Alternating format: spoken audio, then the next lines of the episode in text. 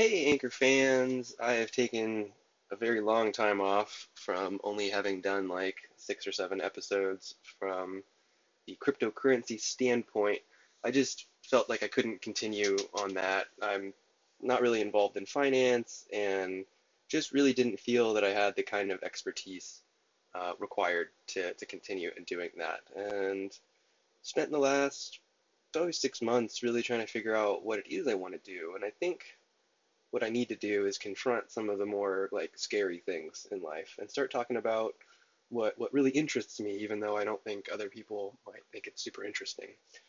like stuff like philosophy, um, work-life balance, uh, the idea of leisure, third spaces, um, basically how to go about living your life and uh, well, so I did discover Red Pill, uh, MGTOW, and uh, Jordan Peterson, and so if any of those three things trigger you, then well, you might not like me, or you might really enjoy this podcast because I have a different perspective, I guess. I, I would, I, at least I think I'm fairly different from what most people think of as the the new right, and not the alt right, the new right, because I think there's a lot of liberals that are kind of, as we get older, we're coming over and we're going, well, kind of feel like I was an 80s Republican. They kind of made sense.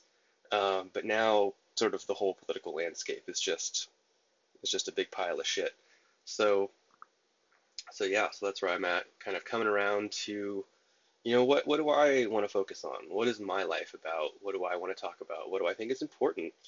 Um, and I no longer kind of have this like hook in me, like pulling me back from expressing things that are actually important. So this is going to be all about my life, my struggles, um, and and sort of my philosophy about how you move forward, how you make decisions, what you should do with your time, what you should do with your day, and uh, I'm going to try really take it more in the way that my mom educated me, which was don't don't teach someone how to do something, teach them how to figure out how to do it, and then they have the tools to figure out other things in the future.